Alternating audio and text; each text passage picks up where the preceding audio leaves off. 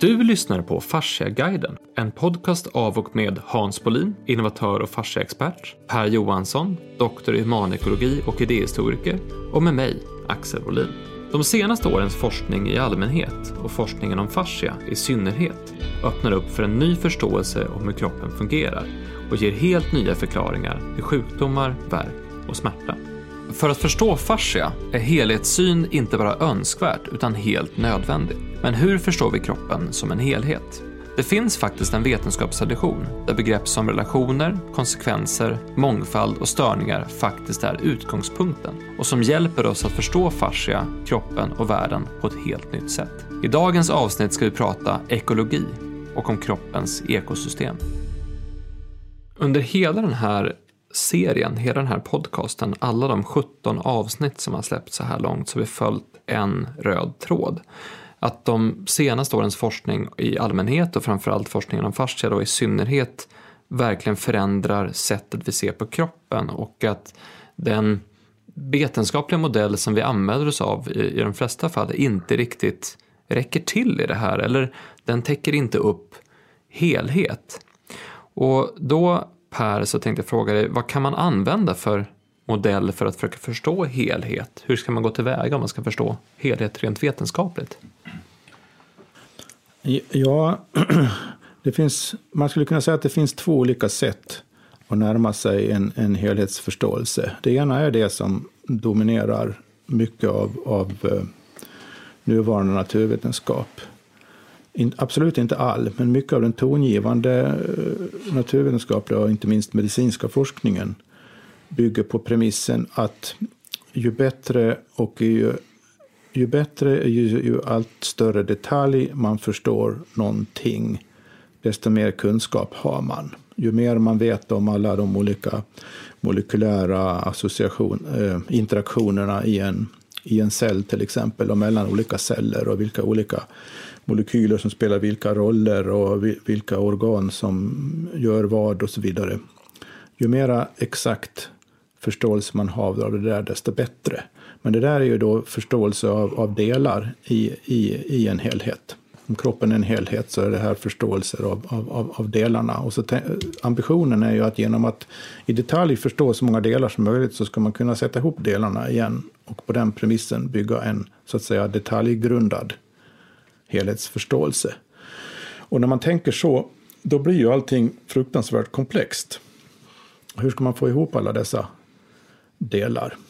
Eh, så det är ett sätt att, närma sig det hela. Ett annat sätt är ju, och det gör man också parallellt på sätt och vis, men de här perspektiven står sällan i någon riktig dialog med varandra. För det andra perspektivet är då strävan man efter en helhetsförståelse som bygger på en, att man utgår från vissa principer. Att det finns vissa grundläggande principer för hur saker och ting fungerar. Och de, de principerna gäller hela tiden överallt allting. Eh, och förstår man bara de principerna så förstår man också var de olika delarna så att säga hör, hör hemma i helheten. Och intressant nog så är fysiken är ju en vetenskap som är väldigt principgrundad. Så, så de, de fundamentala fysikaliska teorierna om, om gravitation, om, om kvantmekanik, om, om elektromagnetisk strålning och så vidare, eller elektromagnetism generellt, eh, Är, är ju väldigt fundamentala principer. Alltså det finns ingenting här i världen som inte på något sätt är föremål för de principerna. Så man skulle faktiskt kunna kalla det för en sorts helhetsförståelse. Principer som, som inte förutsätter att man i detalj vet exakt allting som händer i kroppen. Utan, utan man, finns, sen finns det ytterligare en vetenskap då som, som också har den här principkaraktären på många sätt, nämligen ekologi. Och jag tror det är den som är mest omedelbart relevant för att tänka även på fascia som helhetsbegrepp och andra, andra eh, kropps, kroppssystem, så att säga. Eh, och ekologi är ju, är ju lite knepigt ord. För att det, det, är inte alla som får, enligt mitt sätt att se, riktigt rätt associationer utifrån det ordet. Om jag säger så här till exempel. Det finns ingen mat som inte är ekologisk. Ja, det är ju väldigt intuitivt konstigt för mig för jag köper ju ekologisk mat och, och liksom sådär i den utsträckning som man gör det och tänker att det ska vara bättre eller nyttigare. Så man, man, ekologi, ekologisk mat tänker mycket på, ekologisk odling pratar man om. Om man, tänker, om man kan tänka så här till exempel, om vi börjar i den här odlingsänden då. Så till att börja med så har du då en, en, en ehm, en, bit, en del av jordytan. Det säg att det är en buskskog eller skog eller någonting och så röjer du det. Hugger ner alla träden, bearbetar jorden och så sår du råg på den här plätten. Eh, vad har du gjort då egentligen? Ja, du har förändrat ekologin på den platsen. Mm. Mm. Och så kommer du in i modern tid och så kommer man på att ja, men om man sprutar den och den kemikalien så blir man av med vissa av de här eh, så kallade skadeinsekterna som har en tendens att äta upp en del av, av skörden så blir det större, skörd, större skörd. Eh, och där någonstans eh, så eh, ligger det då i begreppet ekologisk odling, ekologisk mat, att plötsligt då har det plötsligt blivit oekologiskt. Frågan är, var det, var det ekolog, när blev det oekologiskt så att säga? Var, var ekologiskt, är det när den ursprungliga skogen som man högg ner, var den ekologisk? Men när man högg ner den då och brukade jorden och, och, och sådde råg, var det mindre ekologiskt då än när det bara var skog så att säga? Mm. Är ett ingrepp, ett sånt här mänskligt ingrepp i någon så kallat naturligt ekosystem, är det oekologiskt? Var går gränsen? När blir det oekologiskt? Är det liksom mängden bekämpningsmedel eller vad är det? det finns ju på, på SLU där min, eh, min fru läste sin master. Då, då pratade de just om det. Mm. Att så fort vi satte ett spadtag i jorden då eh, förändrades allting. Eller då, då var det, det var som en markering på att nu är det, nu är det inte naturligt längre. Det, kan vi prata ja, det, där, det där är ju då som jag menar helt absurt. Ja, det, blir så. det blir jättekonstigt. För att då, då, då i, i, samma ögonblick upphör ens förmåga att tänka ekologiskt.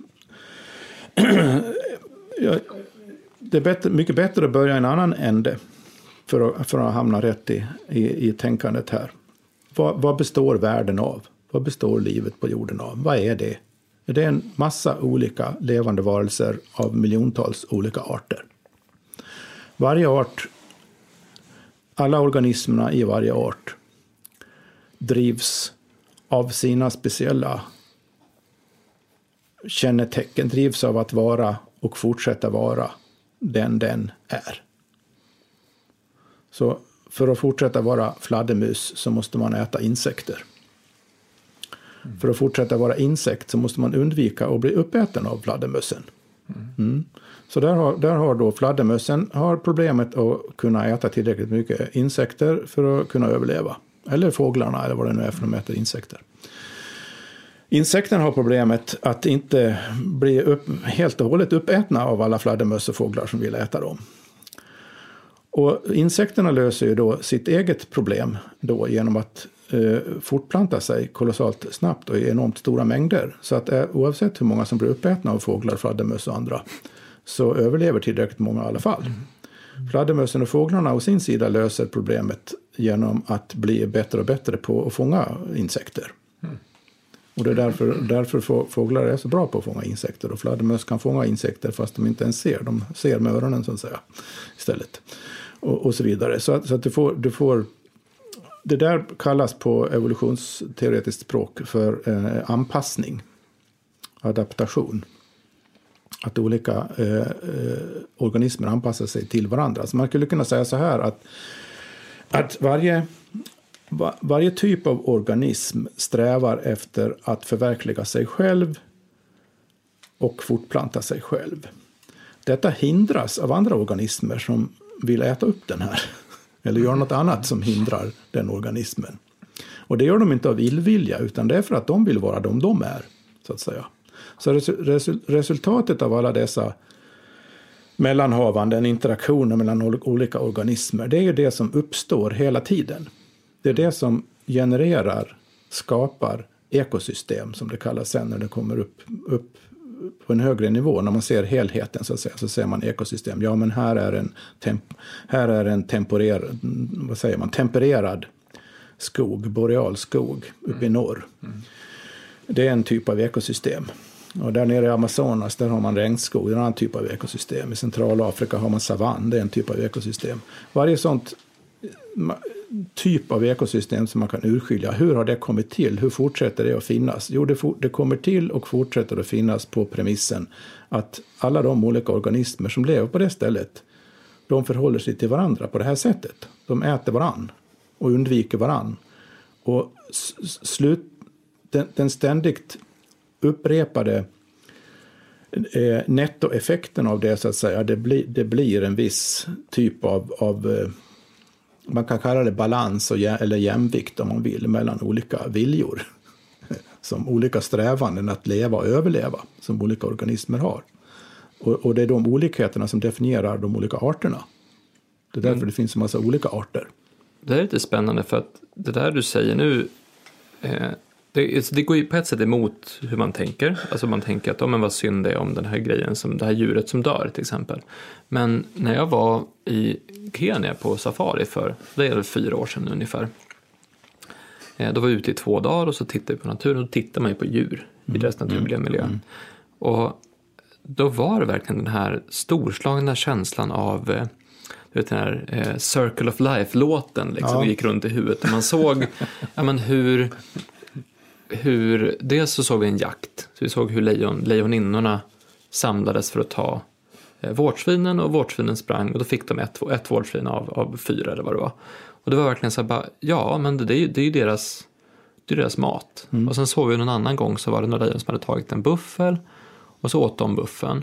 Och sen när lejonen var klara då gick de.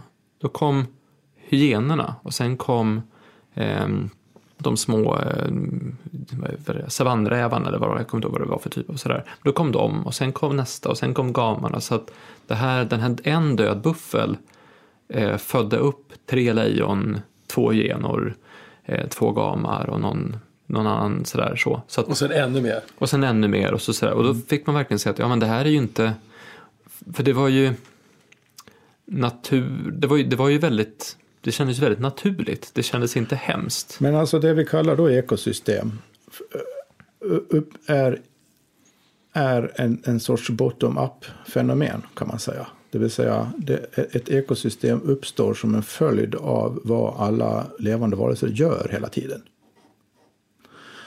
Och, och så kommer det människor då som är en, lika mycket en del av det här som alla andra varelser. Och så får vissa människor för sig eller kommer på att ja, men vi kan eh, modifiera vår miljö här. Och det är också någonting, det är också lätt att glömma bort. Det finns inga organismer överhuvudtaget som inte gör sitt bästa för att modifiera sin miljö. Mm.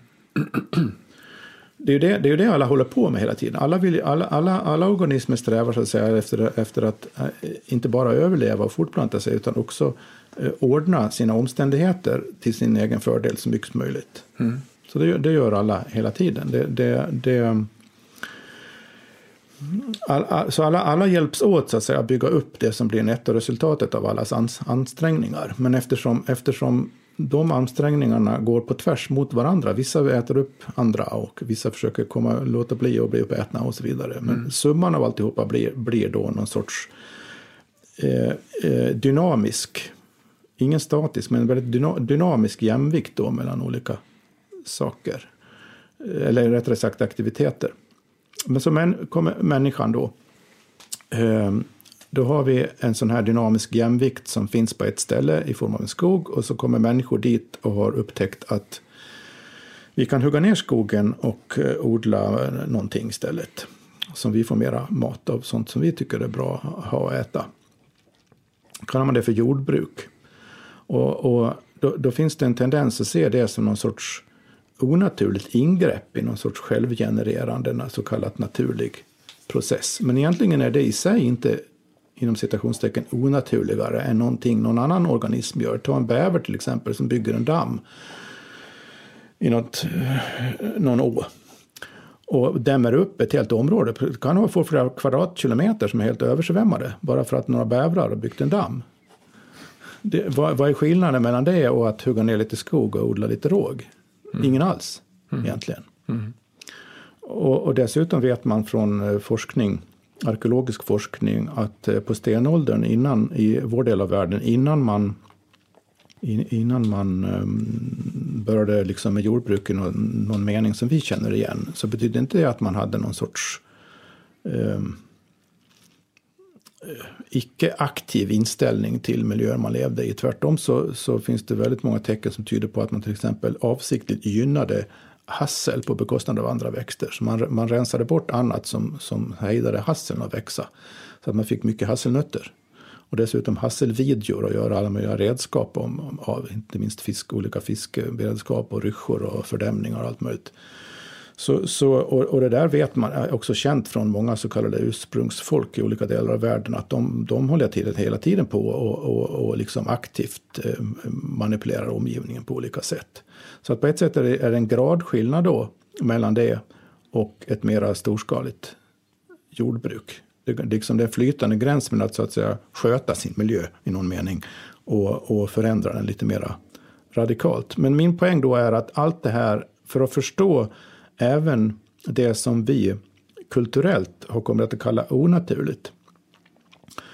För att förstå det så måste man inse att det är en lika mycket en del, del av ekologin som allt annat. Det enda som egentligen har hänt är att du har fått en annan ekologi. Mm. Så alla våra, alla våra artificiella miljöer, alla våra städer till exempel, de är inte oekologiska. De hade inte kunnat finnas om de inte hade, hade varit en del av, av, av, av, av, av allting annat som, som, som pågår. Så det artificiella är också eh, en, del av, en del av ekologin. Om det inte hade varit det så hade man inte kunnat säga att ja, men, eh, städernas tillväxt och alla dessa alla dessa mm, monokulturer och all dessa besprutning och all denna genmanipulation och allt möjligt, allt som kallas för oekologiskt eller onaturligt. Eh, det hade inte kunnat få de konsekvenser det får på andra levande varelser om det inte hade varit en del av ekologin. Mm. För att ekologi handlar om, om, om påverkan. Mm. Hur olika saker hela tiden påverkar varandra. Så att ekologiskt sett finns det, om man med att någonting är ekologiskt menar att det är naturligt så skulle man kunna säga att det finns ingenting som är onaturligt. Eller det finns ingenting som är oekologiskt. Sen, sen är det en helt annan fråga då om, om det är bra eller inte från någon sorts värdesynpunkt. Det är en helt annan fråga och det gäller inte att blanda ihop det där. Min, min poäng är att för att, för, för att komma till ett rättvisande, liksom användbart helhetstänkande så är ekologi, ett ekologiskt tänkande fundamentalt. Men då får man inte hålla på och göra sådana här liksom moraliska urskiljningar, till exempel, skulle man kunna kalla det, mellan naturligt och onaturligt. Och så vidare. Utan man, må, man måste se de faktiskt varandra påverkande aktiviteterna. Och det jag tror att om man tittar på, på kroppen i det perspektivet ja. så blir det ju mer intressant. Då blir det mer enklare och det blir inte enklare men det blir, det blir enklare att förstå vilka saker påverkar. Att det påverkar, massa saker påverkar det vi är med om. Ja, man, kan säga, man kan säga att... En, det, en, det, det kroppen kommer bli. Exempel på ekosystem som man läser om i läroböcker och som är lätt att liksom urskilja i utevärlden det är ju typ savann, regnskog, mm, mm. barskog, taiga. Mm. Liksom. Sånt, det, det är makroekosystem, stora ekosystem. Men de består i sin tur av en massa mikroekosystem. Det finns mikromiljöer, det finns mikroklimat. Mm. Och en, en, levande kropp, varje organisms levande kropp är på sätt och vis också ett ekosystem. Inte mm. minst vår egen, egen kropp. Som inte består av bara av mänskliga celler utan av en jäkla massa bakterier också. Fruktansvärt massa bakterier. Så att vår kropp är egentligen också ett ekosystem. Mm. Så, så vad är det som händer då när man eh, beroende, säger att man tar en medicin. Mm. Man har ont i huvudet så tar man Treo eller något. Mm. Vad, är, vad är det som händer då? Jo, då, då, då inför man en ny ingrediens i kroppens ekosystem. Mm. Och den har sin verkan bara för att det är ett ekosystem. Mm. Precis som du besprutar en åker så, så inför det en ny ingrediens i ekologin mm. på den åkern. Om du låter bli att bespruta åkern, ja då får du en annan ekologi.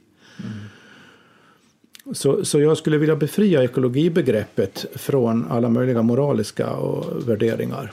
och, och, och, bara se det rent funktionellt. För, för att då, om man gör det, då kan man börja förstå vissa principer.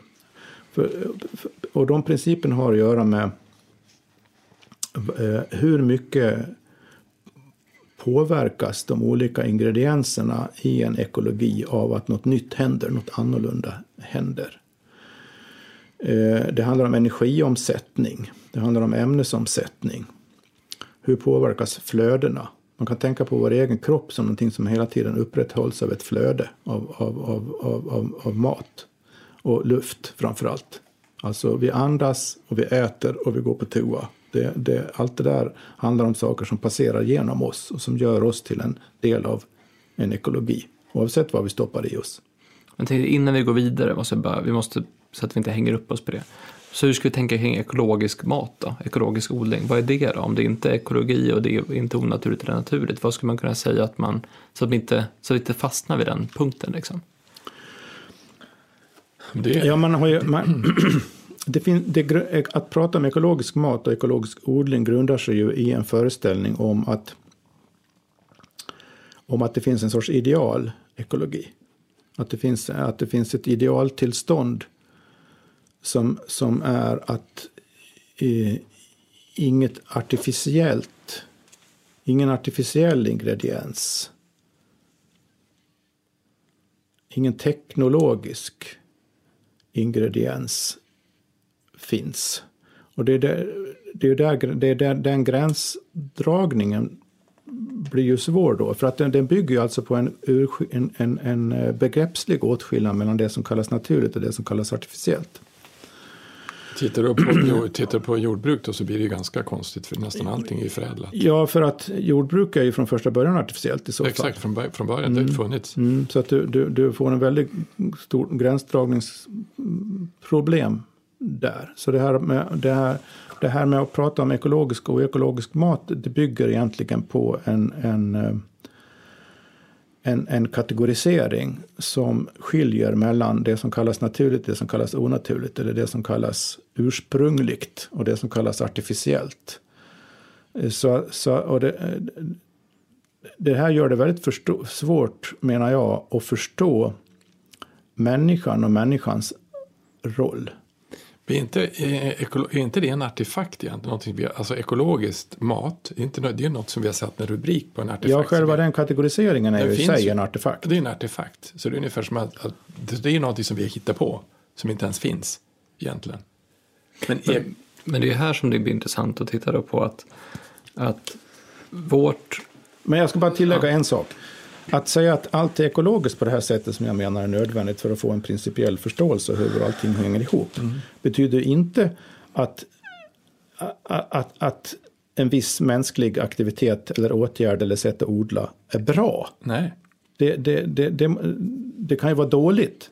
Men, de, de, men för att förstå vad som är bra och dåligt och varför så, så måste man utgå från en principiell ekologisk förståelse mm. där man inte gör den här åtskillnaden mm. mellan naturligt och onaturligt till exempel. Och det är där som vi, vi har varit inne på tidigare i avsnitt och serier att eh, vi har lite svårt att säga att någonting är både och. Ja. Vi tänker antingen i termer av all, antingen eller. Antingen är det ekologiskt eller så är det inte mm. ekologiskt. Men här pratar vi egentligen om att allting är ekologiskt, allting är ekologi. Och det, jag, jag, fick upp en bild i huvudet när du pratade om det här med, med eh, man skulle också kunna se det som i termer av konsekvenser. Mm. Att om jag hugger ner en skog, då kommer det att få konsekvenser.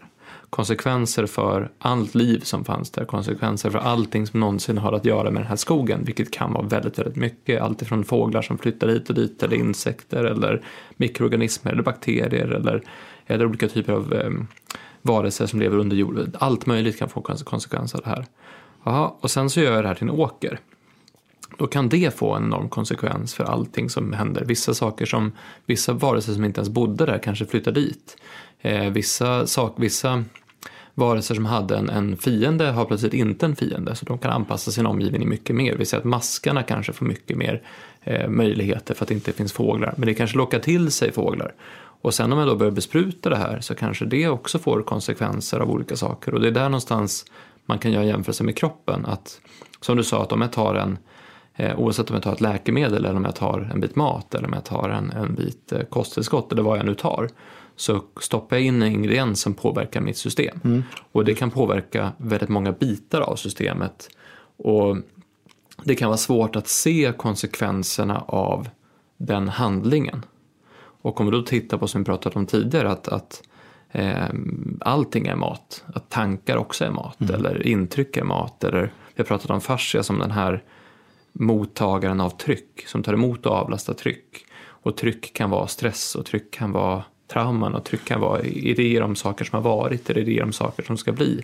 Eh, det kan vara luft, det kan vara föroreningar, det kan vara medicinering, det kan vara mat, det kan vara träning, vad vi gör. Det kan vara mycket som påverkar blir det. Då kan ju den påverkan som en sån sak gör kan ju påverka allting i hela kroppen i princip. Jag kan, jag kan lägga till ett annat sätt att tänka på ekologi eh, som är, är följer av det jag har sagt hittills. Det är att man kan säga så här. Att ek, vad, vad, vad, vad ekosystem, vad ekologi egentligen består av eller är, vad som så att säga ger upphov till de här helheterna som vi kallar för ekologi eller ekosystem. Det är alla interaktionerna som jag sa mellan organismerna som finns på ett ställe. Mm. Det genererar kontinuerligt det som blir ekologin på den platsen. Oavsett vad som görs på den platsen så genererar det ekologin på den platsen. Och det spelar ingen roll om det är, om det är liksom en urskog eller en besprutad åker. Så är det det som genererar ekologin på den platsen. Vad består det då av? Eh, man kan tänka på det, och vilket jag tycker är en väldigt stor fördel, i termer av relationer. För att egentligen är det relationer som alltihop rör sig om. Och precis som i mänskliga relationer, det finns ingenting som sker människor emellan som inte är mänskliga relationer, eller hur? Det spelar ingen roll om, om man har ihjäl varann eller älskar varann eller, eller, eller samarbetar eller konkurrerar. Så eller ignorerar. Är, eller ignorerar. Alltihop är relationer. Mm. Och det är helt analogt med vad jag sa om ekologi och ekosystem. Att man kan inte säga, det finns, ingen, det finns inget mänskligt sammanhang som är orelationellt eller icke-relationellt. På samma sätt så finns det ingen ingenting som kan hända i världen som är icke-ekologiskt. Och det, det, är egentligen två sätt att säga samma sak. För att vi har ju relationer inte bara med varandra som människor. Vi har ju relationer med alla andra levande varelser vi kommer i kontakt med också. Och precis som vi vet när det gäller mänskliga relationer så är det vissa relationer som är destruktiva, vissa som är konstruktiva, det är vissa som är kärleksfulla, det är vissa som är hatiska, det är vissa som förstör för andra eh, eller för en själv och så vidare. Det där är vi vana vid att prata om. På samma sätt, och vill man förstå sig själv och, och, och människan överhuvudtaget så, så är det ju de termerna man behöver fundera. Mm. Och, och det, det, blir precis samma sak med ekologi då. Att, att eh, den här typen av ekologisk relation, att utrota allting, alla andra levande varelser på ett ställe och bara odla en gröda. Vad är det för relationer det ger upphov till? Ja, det blir ju konstigt. Va? Ja. Det, det, det, det är så man kan resonera. Mm. Och, och då, det är också ett sätt att få ihop då det inre och det yttre. För att man kommer aldrig ifrån, precis som i mänskliga relationer så kan man beskriva dem i yttre termer. Och det gör man i alla möjliga samhällsvetenskaper och ekonomi och så vidare. Men man kommer aldrig ifrån att, att, att det hela tiden handlar om, om, om erfarenheter och inre upplevelser och, och så vidare. Och det gör det även i ekologin. Vi är sponsrade av Fasciaklinikerna. Och Fasciaklinikerna finns därför att jättemånga människor går runt med bland annat ryggvärk och ont i nacken utan att veta att det finns riktigt bra hjälp att få och enkla sätt att hålla sig frisk. Det Fasciaklinikerna har är en riktigt bra behandlingsprocess, en bra kunskap om kroppen, lång erfarenhet av olika typer av besvär, en riktigt bra maskin som eh, behandlar kroppen på ett effektivt och skonsamt sätt och en personal som verkligen brinner för att hjälpa människor. Det häftiga med fasciatekniken är att fasciateknikerna blir bättre och bättre. Behandlingsmetoden utvecklas hela tiden. Man håller sig ajour med ny forskning. Alla som jobbar på fasciateknikerna lyssnar regelbundet på Fasciaguiden och funderar på vad det innebär att få ha en kropp och hur ser till att kroppen blir så bra som möjligt. Så att om du har ont så är fasciateknikerna för dig. Det är också för dig som vill prestera bättre eller bara må bra i kroppen eller utvecklas med din kropp. Så är du intresserad av att boka behandling så gör du det på fasciateknikerna.se. Jag satt och kollade på någon, någon som tittade på som pratade om insekter. Och för de är ju ganska mycket del i vårt ekosystem. Ja, kan man lugnt säga. Och han, han som höll på med det här, det var inte så många som, alltså, de höll på att titta på kategorisera hur många insekter som fanns och hur många insekter som har försvunnit.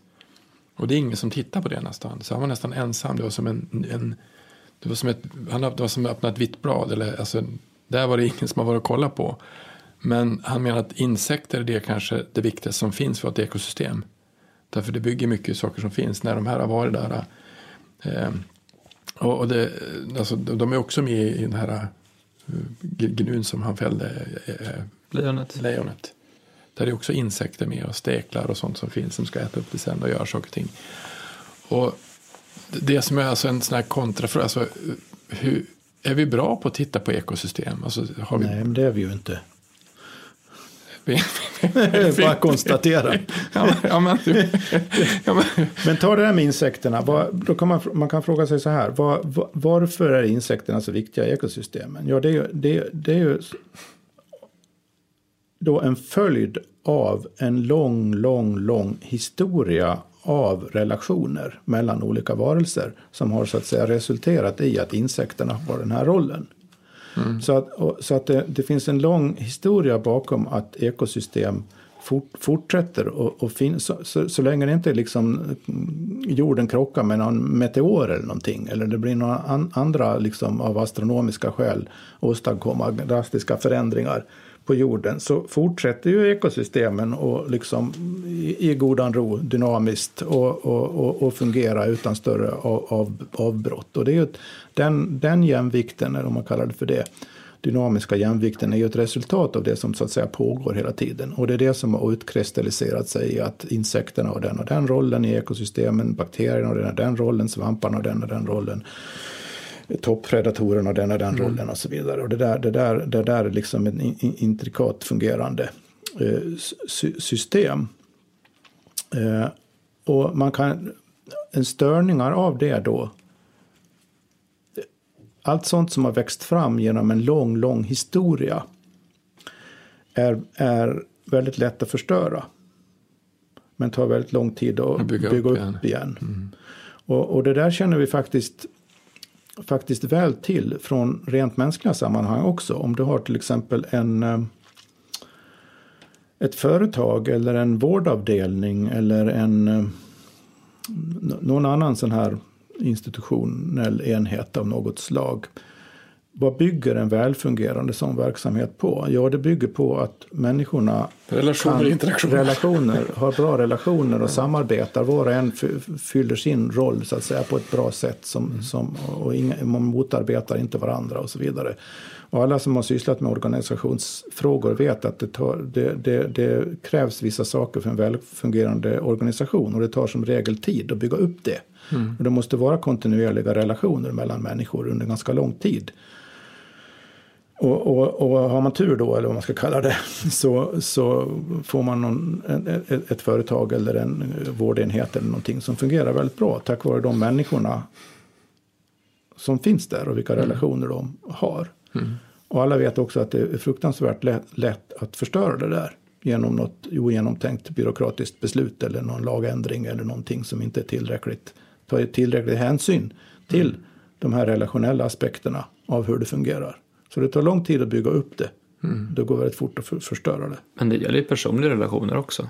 Du kan bygga upp ja. en vänskap i 20 ja. år ja. och så kan du ha tre månader där man börjar bråka jättemycket och säger saker som inte går att ta tillbaka och då kan den relationen vara körd. Precis, mm. men det, det, är också det perspektivet då man kan tillämpa på, på den så kallade naturen, det vill säga ekologin, ekosystemen. Mm. Samma sak. Att vad, vad, vi gör, vad vi gör när vi liksom skövlar skogar till exempel det är inte att vara oekologiska. Nej. Utan det, det, är att, det är att eh, rasera någonting som har tagit väldigt lång tid att bygga upp. Bygga upp. Precis. Jag tänkte på en sak på, på det vi pratar om nu med, med eh, relationer. Eller vad händer om man bara odlar en gröda, sa du så här. Och så sen så pratar du om insekter och hur viktiga de är. För att insekterna, går ju, insekterna har ju en liknande funktion i ekosystemet av eh, skapandet av liv, alltså växter, alltså hur växter mm. växer upp och så vidare. Så. Eh, ganska likt det som bakterierna har i vår tarmflora, i att skapa liv i vår kropp eller se till att kroppen fungerar som den ska. Mm. Och där är ju där är ju mångfalden väldigt viktig. Eh, och vi det finns också ord som man använder som till exempel symbios, att man ska leva i symbios med naturen eller symbios med sin tarmflora eller att eh, olika saker ska fungera, fungera ihop. Och då, när vi pratar om den här åkern då, som har en gröda och så jämför det med skogen eller jämför det med en äng mm. så är ju mängden relationer mängden olika relationer på en äng är ju mycket, mycket större än mängden olika relationer på en åker med en gröda som är konstbesprutad. Mm. Är det så att mångfald, eller mängden, alltså mängden olika saker, är central i att det ska fungera så bra som möjligt? Och följdfrågan på det, gäller, är det en sån här fundamental princip? Gäller det alla saker? Gäller det även tankar och idéer? För där blir samma sak att om vi, om vi har en åker med eh, en gröda, då kan det bli väldigt enformigt och det blir ju efter ett tag nästan lite destruktivt. Men om vi har jättemycket biologisk mångfald, då blir det jättemycket liv. Tänk en, en regnskog, där finns ju hur mycket liv som helst så det är jätte, jätte sådär. Om det är en fundamental princip, borde inte det stämma då på, på tankar och idéer också? Att om vi bara har en åsikt så jo, kan man fastna i en Du kan ju ha mentala monokulturer så att säga. Tankemässiga monokulturer på samma sätt. Det är bara en, bara en viss typ av idéer är, är, är accepterade eller tillåtna eller, eller, sprids. Då får du ju en sorts intellektuell eller tankemässig eller filosofisk motsvarighet till, till en, en, en eh, jordbruksmonokultur. Så må, mångfald, må, må, om, om man tänker ekologiskt här nu då, vad, vad, är, vad är poängen med mångfald? Vad är det? Det, det, det är ju just att det, det är mäng, mängden av olikartade relationer som står för vad man skulle kunna kalla den lång, mera långsiktiga stabiliteten i ett system. För att eh, det betyder att om det sker en störning av systemet som inte är direkt dödlig för systemet. Om det sker en störning, större eller mindre störning av systemet. Då finns det, det är, då, det är där mångfalden blir viktig. För att då kommer vissa saker att slås ut. En del av mångfalden försvinner, minskar. Men det kommer att finnas tillräckligt många så att säga, alternativa relationer kvar för att bygga upp, fortsätta och upprätthålla och bygga upp ett fortsatt fungerande system. Mm. Men om variationen är för liten och säg att du istället för att ha, en, istället för att ha 2000 arter på, på ett ställe så har du sju arter. Mm. Så att om du har 2000 arter på ett ställe och så sker det någon kraftig störning så att 1500 eh, försvinner då har du 500 kvar. Mm. Och där har du till, som förmodligen tillräcklig variation då för att no, någonting så att säga ska inom citationstecken komma på ett sätt att bygga upp något nytt i den här situationen. Men om du har sju arter och fem försvinner, då har du bara två. Mm. Mm. Så det är det som mångfaldens betydelse har med anpassningsbarheten och självregleringen och självjusteringen i, i, i, i förhållande till störningar. Det är där, där, där den är viktig. Och det är samma sak då i tankens värld, i vår mänskliga tankevärld. Om, om du har ett samhälle som, där bara tre idéer får tänkas. Mm. Och så händer det något radikal förändring. Någon ekonomisk eller annan katastrof eller rubbning av, av, av, av systemen. Så har du bara liksom, så, då har du bara tre tankar att laborera med. Mm. Det är ganska liten chans att du kommer på något nytt fungerande. Men om du har 200 tankar att laborera med. Du har, säg att du fortfarande har haft tre dominerande tankar. Mm. Men du har 197 andra tankar som har så att säga fått finnas. Det är ju de som kommer då. Det är ju där lösningen på problemet kommer att komma ifrån. Men det här, det här, det vi är verkligen något på spåret nu. Jag tänkte först att det här skulle vara någonting du vet, med vad som bygger upp versus vad som raserar. Att, att mångfald bygger upp medan eh, ensidighet raserar. Men det här har att göra med ren och skär överlevnad. Ja. Därför det finns, eh, det här är exakt samma fenomen finns ju inom ekonomisk historia pratar man om kreativ förstörelse, mm. alltså det är Schumpeter som har den, visst är Schumpeter? Eh, och det är någonstans att när det är en kris så är det också en ombyggnadsfas, eller en nytänkarfas, eller då kommer nya uppfinningar för att lösa krisen. Och de kommer oftast från mindre aktörer. Alltså det är inte de, de stora världsledande organisationerna med, med tusentals anställda som kommer hitta på de nya innovationerna och teknikerna som, som blir nästa eh, industriella revolution eller nästa våg eller någonting sånt. Utan det kommer från de som ligger nära nära världen, de som är små, alltså små aktörer, eh, entreprenörer, den typen av saker. Och det här, det här har man ju sett redan i år. Alltså vi var ju på en entreprenörskonferens i november eh, digitalt då, i USA och de hade haft, eh, 2020 var det bästa året de någonsin har haft. För att alla hade kommit på så fruktansvärt mycket nya idéer. Mm. För det man gjorde funkade inte, då behövde man tänka om och göra någonting annat. Och det är den här, den här kreativa förstörelsen, att i en kris finns alltid möjligheten för någonting nytt att växa fram.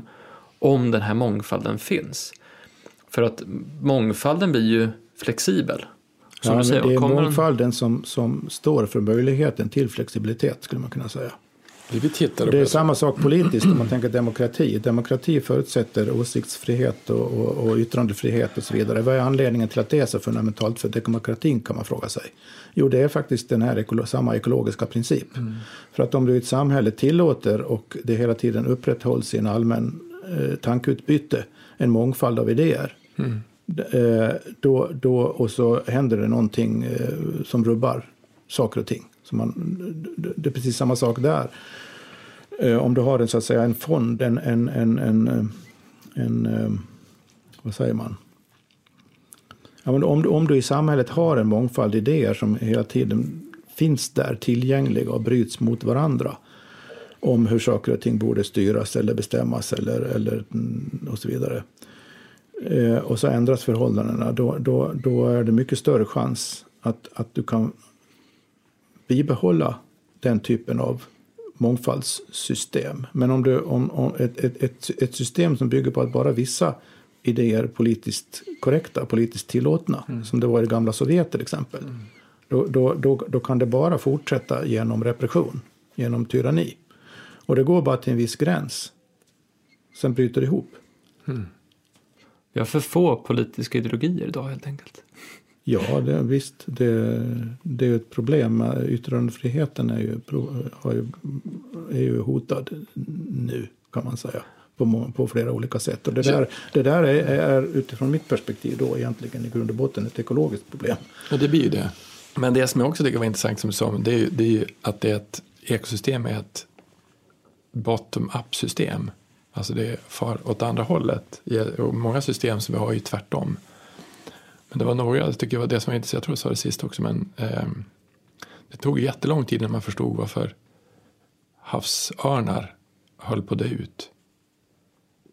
Att mm. äggen gick sönder, pollenskalen gick sönder. Mm. Och det var ju det att det var DDT som gjorde att det var långt ner. Alltså de hade inte med dem att göra, men det kom ifrån näringskedjan upp till havsörnarna från längst upp. Sen dök det upp igen eh, nu, bara för något, tre, fyra år sedan. Då, var det, då hade bankarna börjat läka i Bottenviken med DDT.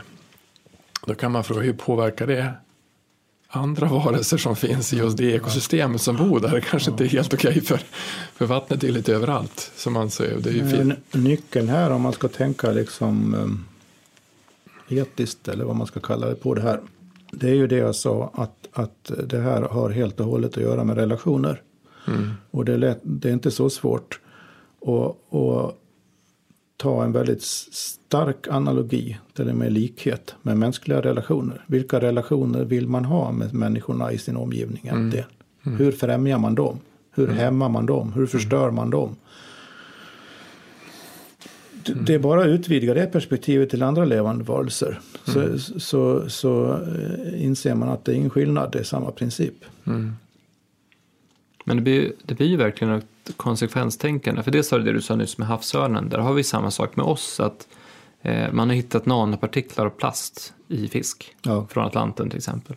Så att nedskräpning av hav har gjort att det finns plast i maten vi äter som vi får i oss. Så att då, förstå, då kan vi faktiskt förstå att vi är en del av samma system. Mm. Vi är en del av, av den natur som vi... Det vi gör med naturen gör vi med oss själva. Vi sitter ihop med det. Det andra som är intressant som med det här med störning är ju att den, mångfalden gör att vi klarar av störningar. Mm.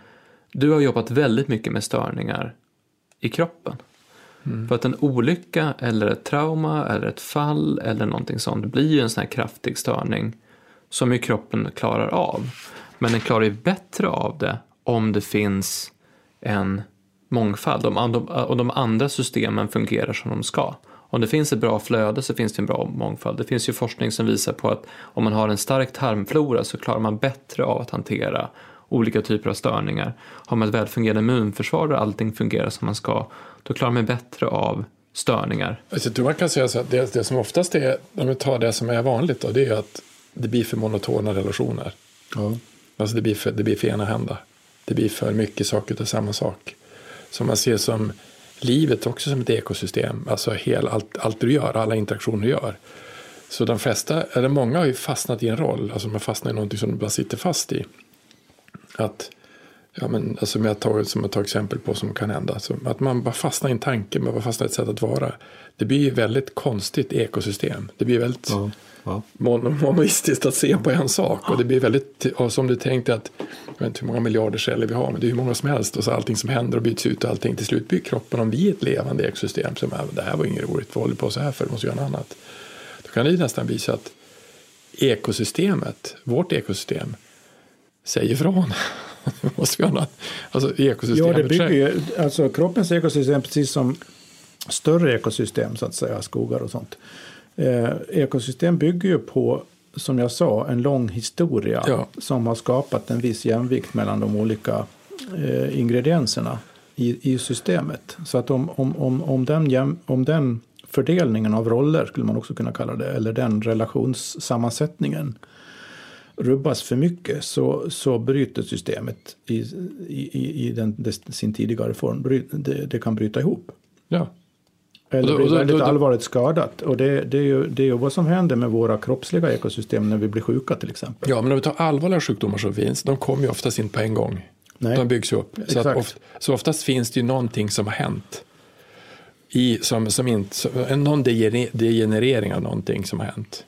Eh, som, som kan vara, som kanske orsakat först någon kronisk inflammation som är ännu mer, som är ännu mer, som är ännu mer. Som kanske gör med att du har fått någonting som har hänt med tarmen som börjar läka, alltså något annat som har hänt. Som, är- som, som är, därför att vi har för processad föda och därför som, alltså jag vet inte hur många, det finns ju ganska stora rapporter på hur många Fast det kanske har med mikroben att göra också, mikro, mik, mik, mikrobiomen att göra. Men, men hur, mycket, hur många människor som är allergiska mot, mot gluten?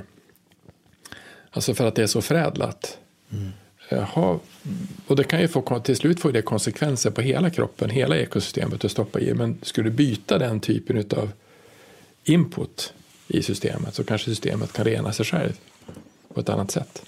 Men vi, vi pratade om det, eh, jag tror att det var avsnitt fyra, vi pratade om den här alternativa förklaringsmodellen till varför man får cancer som vi hittat med fasciaforskningen. Att man tittar på först hur en, ett område som är under ökad belastning av någon form av störning, antingen eh, tillfälligt intensivt eller under en längre period. Eh, ett bra sådant exempel är ju en, en förlossning som har gått snett, för det har vi sett jättemycket nu. Vi hade en helt, eh, fyra avsnitt som handlar bara om förlossning. Ehm, och har du en, en knepig förlossning så kan du hamna i en position där du har ganska dålig hållning och det går oftast bra på ett tag. Men efter ett tag så kan du bygga upp en problematik och det kan ta flera år.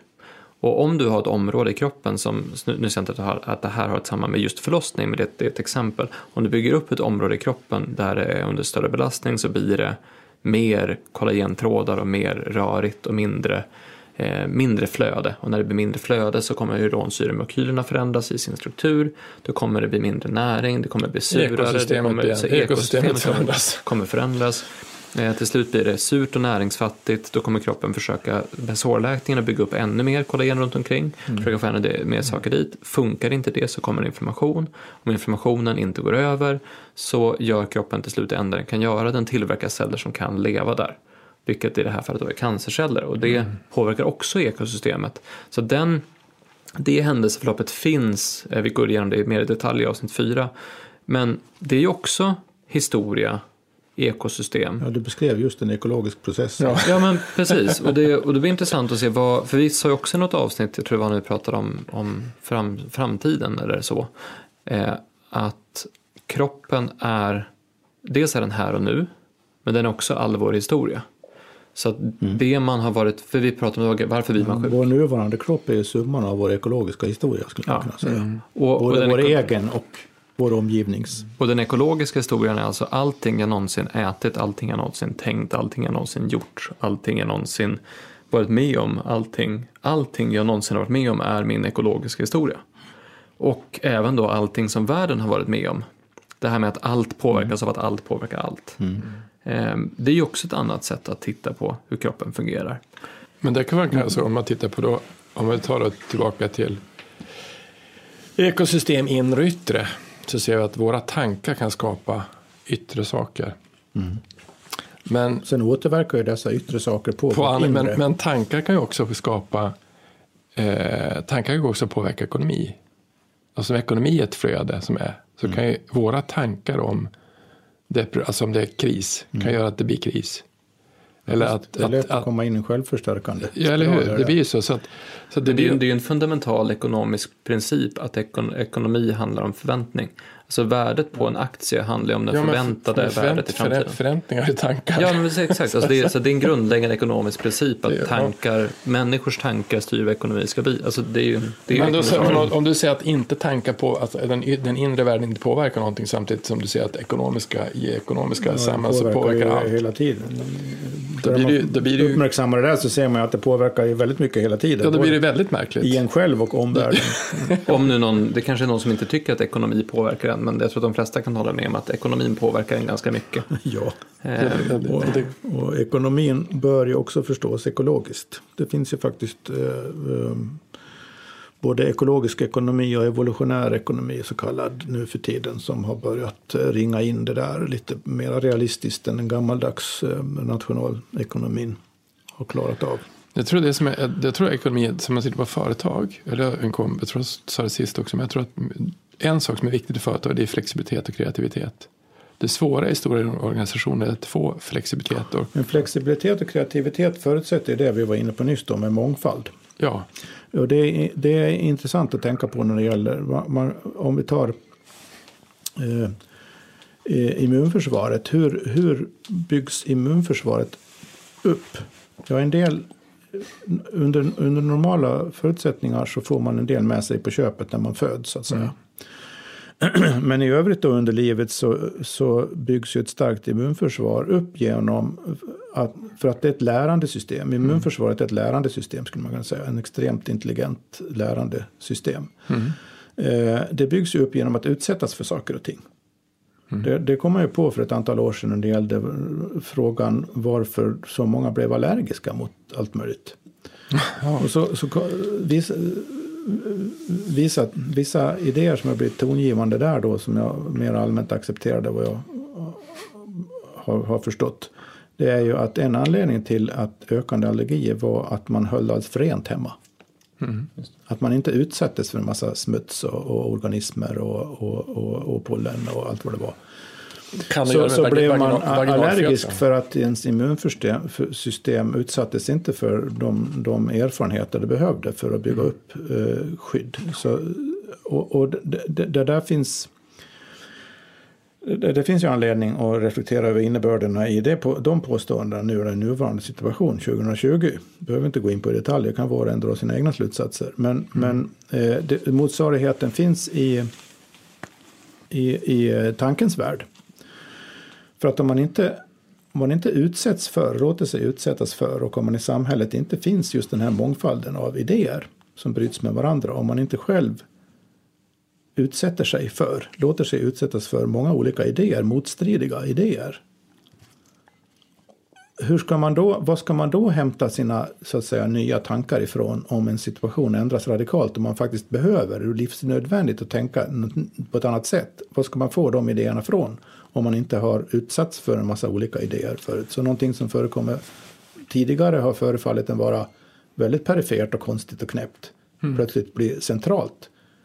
Men då måste man ju ha det där tillgängligt. Men det, det där är ju en fundamental princip tror jag. Det här Ja, men det är det jag sig. menar med principiell förståelse. Helhetsförståelse förutsätter principiell förståelse av det här slaget. För att om immunförsvaret byggs upp av att utsätta sig för saker, det vet vi att det gör. Ja, Eh, men hur byggs människor upp? Människor byggs ju upp av att vara med om saker, Ja. av att övervinna hinder, av att eh, besegra sina demoner, av att besegra sina rädslor, av att eh, klara av saker som man inte trodde man kunde. Att utsätta sig för saker, att våga Samhällen, testa saker som går fel. Ja, det bygger ju upp en människa. Så att det som bygger upp ett immunförsvar bygger också upp ett människa. Vad är det som, klar, vad är det som gör att människor ihop lyckas göra saker? Ja, men de utsätts för någonting. Eh, kris och krig förenar ju också folk mm. eh, för att man, man, man utsätter sig för någonting tillsammans och då bygger man upp någonting. Eh, inom eh, grupppsykologi så pratar man också om det, om vikten av att eh, alltså det finns en anledning till att eh, fotbollslag åker på träningsläger ihop, därför att man och utsätter sig för saker. Eller att det finns saker inom den militären där man utsätter folk för olika situationer, för att det utsättandet i sig bygger upp någonting och gör någonting starkare. Så det är också, så mångfald är en princip, relationer och mångfald är viktigt för att, det ska, eh, för att vi ska överleva. Att utsätta sig för hinder och prövningar är också viktigt att få mängder av olika intryck eh, och tankar och idéer är också viktigt för, för vår överlevnad. Och allt det här går ju kopplat till kroppen. Ja, man kan säga två saker är som är destruktiva för det här då. Det är monokulturer, vare sig det är i tankens värld eller i, i jordbruk. Eller, eh, monokulturer är inte bra. Och, och det andra som inte är bra det är att, att, att, att inte ta hänsyn. Mm till, till eh, att det man, det man gör påverkar en, en massa andra människor och varelser. Men jag tror också det som du säger att, att, att, att om, om vi är ett ekosystem och vi är ett med ett ekosystem så är det viktigt att vi förstår att vi är ett ekosystem. Ja. Och förstår vi att vi är ett ekosystem och att vi är med ett ekosystem då kan vi förstå att det, jag tror att det är viktigt egentligen att titta på hur, vad gör vi med ekosystemet. Jag tror att vissa sådana här diskussioner om om, om, om till exempel eh, om, om klimat tycker jag är ett sätt att se på, alltså klimatförändringar, men ekosystemförändringar, det tror jag, det tror jag, där kan vi verkligen påverka saker på ett annat sätt. Och, och då ser vi, om, om vi ser att plast påverkar vårt ekosystem, om vi ser att, att eh, eh, vissa saker påverkar oss själva, vårt ekosystem, då är det lättare att, att se vad vi gör för någonting och alltså se vad, vad får det för konsekvenser.